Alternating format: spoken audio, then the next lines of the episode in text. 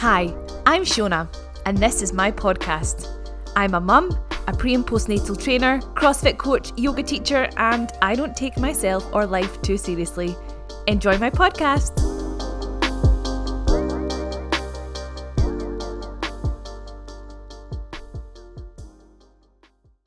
Hello, and welcome to this episode of the Shona Strong podcast.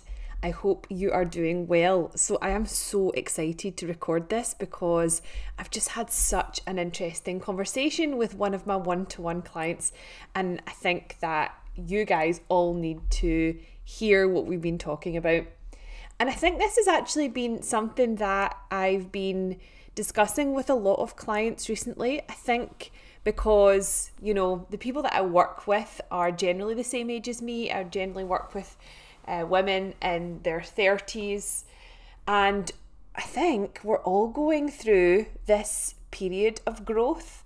There's a lot of people in my life as well that are going through this period of growth. We're all in our growth era, and it can be a difficult time when you have to look inward and look at the things that you want to improve and the things that you want to leave behind. That can be a really difficult process, but it also is such a rewarding process, and that's where we grow and that's where we get better. So, um, to give you a little bit of context, this person is the same age as me, she's 34.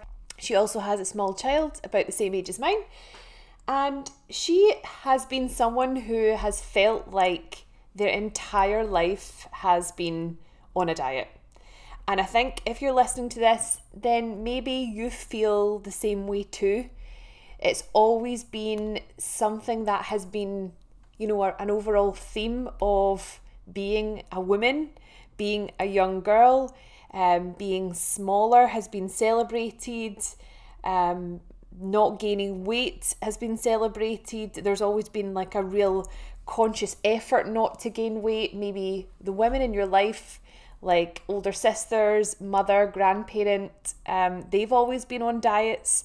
And so it maybe takes coming to this age and you've got a child and you're thinking i want to i want to make changes now. I, I want to stop this cycle of passing on this poor relationship with food and body.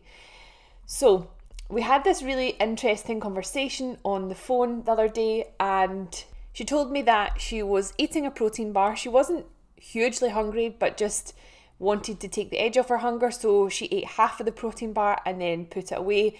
And then thought, well, there's no point in having only 10 grams of protein. I might as well eat the whole thing, even though I'm not hungry. And that was that was really interesting. And she said that one of the rules that she always follows is that she must always have a protein serving. She must always prior, prioritize protein. Now, if you follow my content and whenever I really talk about, you know, fat loss or having a healthy diet or, you know, not tracking calories but having certain structure in place, then I'll, I, I, yes, I will always talk about prioritizing protein and also prioritizing six portions of fruit and veg. And quite often I talk about having uh, quote unquote rules that you follow in your diet that will help you either achieve fat loss or maintenance and improve your relationship with food. The problem lies when these rules are rules that you cannot break. And that's the case with this client. She's got these rules that she follows with her diet and that she really struggles with breaking them. And I think maybe the issue is that we're calling them rules. Maybe we should say these are habits that we turn to when we want to achieve a certain goal with our diet. Um, but they're not rules that we have to hard and fast live by. So, my challenge for her was to write down a list of rules, the list of rules that she follows with her diet and she's such an amazing client. She's a, she's definitely that sort of personality that really wants to put the work in. So of course, within a day or two, she's written down this list of rules. I thought it would be really helpful and interesting for me to talk through this list, and I've obviously asked her permission. And um, we can unpack each of these rules. So, the first three in the list don't actually look too sinister. There's some there's some in there that that are really maybe quite problematic, but the first three don't necessarily look too sinister, and they are 16 to 1800 calories per day, 20 grams of protein each meal or each time she eats, and three meals a day plus one to two snacks. Now, what are probably the positives behind these is that, that it definitely sets a good structure for her diet it's a, a healthy habit to prioritize protein with every meal, and having three meals plus one to two snacks again. Um, again, provides some structure and it stops um, having a limit on the amount of snacks that you have in a day can particularly help if fat loss is your goal. Where I think it's possibly um, an issue is that it is not a bad thing to break any of these rules. And one of the, the big things that we discussed is that sometimes you might want to have a meal that doesn't really have a lot of protein in it. And I can think of so many delicious meals that one might enjoy that aren't particularly high in protein. Like a lot of vegan food, if you go to a vegan restaurant, maybe it's not going to have a lot of protein in it. Or if you've got, you know, sometimes you really fancy something like macaroni cheese.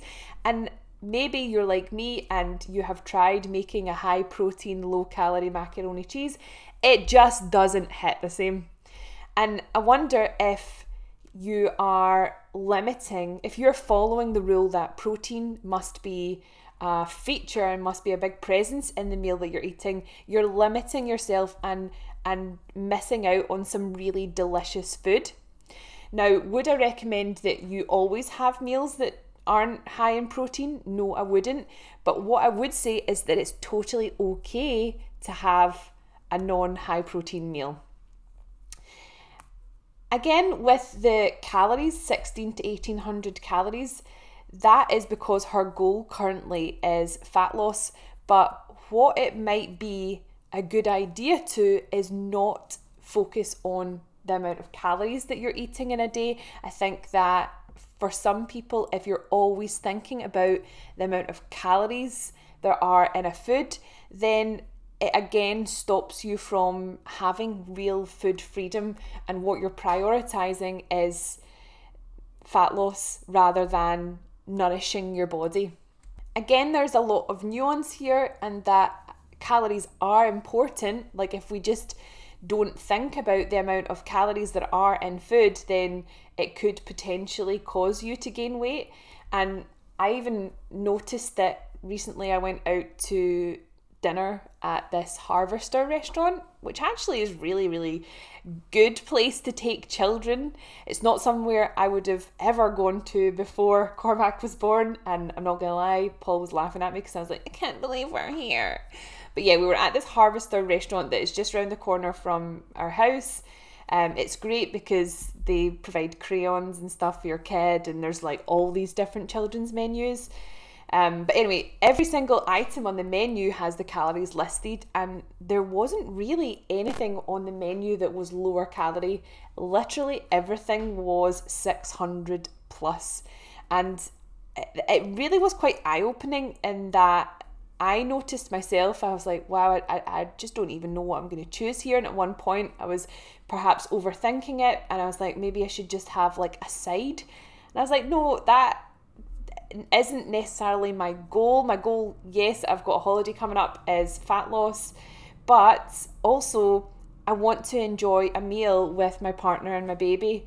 So having just a, a side, like a portion of vegetables, isn't necessarily a healthy mindset for me. So I just chose something that I enjoyed and realized that I didn't necessarily have to finish the whole plate full of food. And funnily enough, it was a giant portion that came out. Okay, so let's go back to her rules. Don't get hungry or you'll overeat. This is such a big learning opportunity for this person and for anyone who identifies with this. I know a lot of people, and including myself, sometimes feel uncomfortable with the feeling of hunger. Um, it kind of scares us. There's maybe a bit of unknowns attached to it. And I think it's because you feel like you lose control when you're hungry and that you have to act upon the feeling of hunger.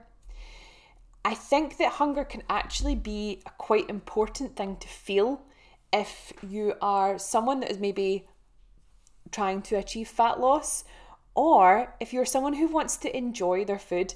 I find that I enjoy my dinner so much more if I'm feeling a little bit hungry before I have it. But interestingly, um, I remember Paul telling me a story about his gran would always give him and his brother a sandwich to eat before they went out for dinner. because in their logic it took the edge off the hunger and probably saved probably saved the grandparents a bit of money because the kids weren't eating loads of food when they were out but also they probably didn't overeat like they weren't ravenously hungry so i mean it, it kind of is something that you would need to unpack in yourself if you um, think that when you get hungry that you do overeat. And, and yes i could i've actually just had a conversation with someone this morning another one-to-one client who was considering intermittent fasting. Now intermittent fasting is when you set parameters around the hours that you eat and the hours that you don't eat. And literally all it does is help you create a calorie deficit i.e if you stop eating at 8 p.m., you're not going to snack later. Or if you start eating at 11 a.m. or at, at lunchtime, then obviously you're missing out breakfast, so you're reducing calories that way. So I had the conversation with her in that there's definitely a fine line to be tread. If you're someone that does overeat when they're hungry, then intermittent fasting might not be for you.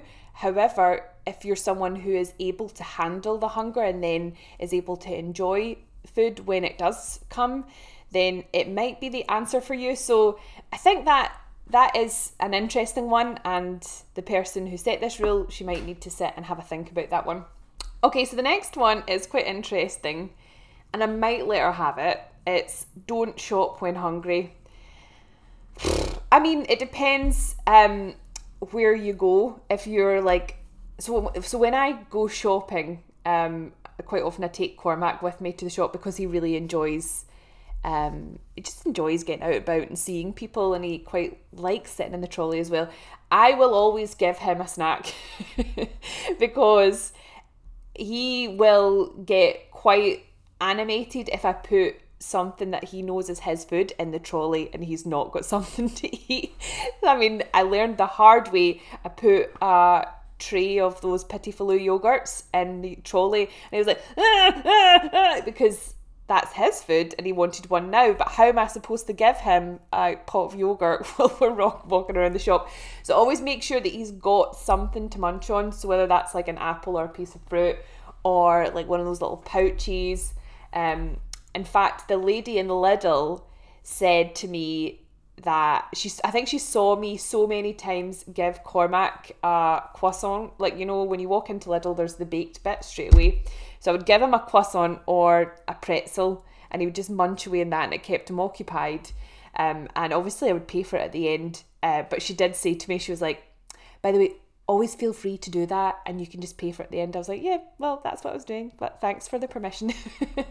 um, so, yeah, I mean, again, I think that shopping when you're hungry is going to be hard. Um, if you wrote a shopping list, though, like you'd probably just stick to it, wouldn't you? So, yeah, that one's up for debate. Okay, so let's move on to the next one, and this is a really good one to debunk. Full fat things are better than fat free, but I still just buy the fat free options for milk, yogurt, so that's a contradiction. Interesting because I actually buy the barista Oatly barista edition because it's so creamy. I'm sure it's probably higher in calories, and I made the decision a while ago to uh, not ever eat 0% Fage because it is the most joyless thing eating fat free yogurt. I will I that was a hill I'm prepared to die on that a 5% or 10% fat yogurt is so much more delicious than a fat-free yogurt. Okay, but full fat things better than fat-free. I think this is a hangover from when when I first became a PT. Uh, when would that be? Probably about 10 years ago, so like the mid 2010s. Um, there was this whole like paleo diet was becoming really popular people cutting out gluten and wheat was also becoming really popular and uh, i actually i'm going to put my hands up and and say that i did share that meme you know the one that was fat free don't you mean chemical shitstorm? One idiot. I think this is going to be a really important rule for her to break and her to unpack because what what's happening here is that we're assigning a morality to different foods and assigning a hierarchy to foods. If we think that foods are good and bad, then of course we're going to think that we are good or bad for eating those certain foods. There are foods that are more nutrient dense, there are foods that are more calorie dense, there are foods that are lower in nutrients and lower in calories, but they all have a place in a healthy diet. Things that are fat free, I think, absolutely have a place in a diet, especially if you were shooting for food volume, i.e., want to keep yourself full um, without having to always have as many calories. Fat free things are there and they absolutely have their place. I think where um, where people are maybe a bit confused is that because they're lower in fat, they might have things that are less quote unquote natural in them. And the natural fallacy is something that we, we all fall for as well, is that we think that things that aren't natural, aren't made by nature, aren't going to be good for us, when that is not true. There's lots of things in our life that are man made and that are genetically modified and that are made with chemicals that are really important for us to live and function in our day to day life. So it will be really helpful for her to get rid of that rule and not assign a moral judgment to certain foods. So here's the next one, and it is sugar is addictive.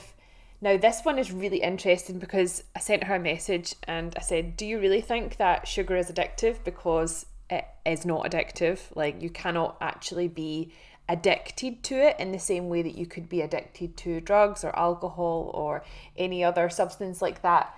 But she doesn't actually think that it's addictive, but she almost thinks that she is addicted to it and that she avoids it and then if she ever does have sugar then it almost gives her permission to overeat it because she's like oh well that's me. I'm, I'm addicted to it. I might as well overeat. Um, and she couldn't possibly help herself or stop. Now, I think that this is a really important realization for her that sugar is not addictive and that she is not addicted to it.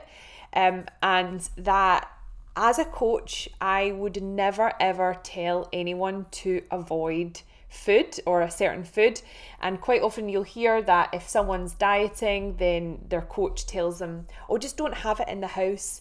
And that's going to be impossible if you are a parent because like you, your child likes eating sugar and likes eating things that have sugar in them um, so it was going to be impossible to not have them in the house. Whereas what is so much more impactful for your life is learning how to have space for these things in your diet and not overeat them because in reality sugar is addictive eh, sorry in reality sugar is not addictive it is just very very moreish and if you have something like you know when if something like a really like a sugary sweet like a haribo it's quite difficult to like these things come in big bags. It's quite difficult to just have a couple and then put the bag away.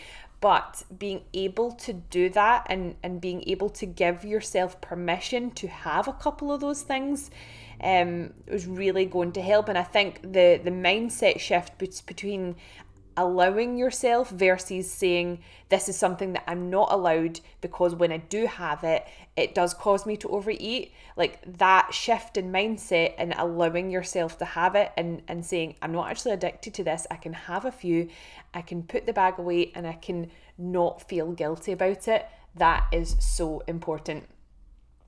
Okay, next rule on the list don't drink your calories, i.e., opt for calorie free drinks slash black coffees.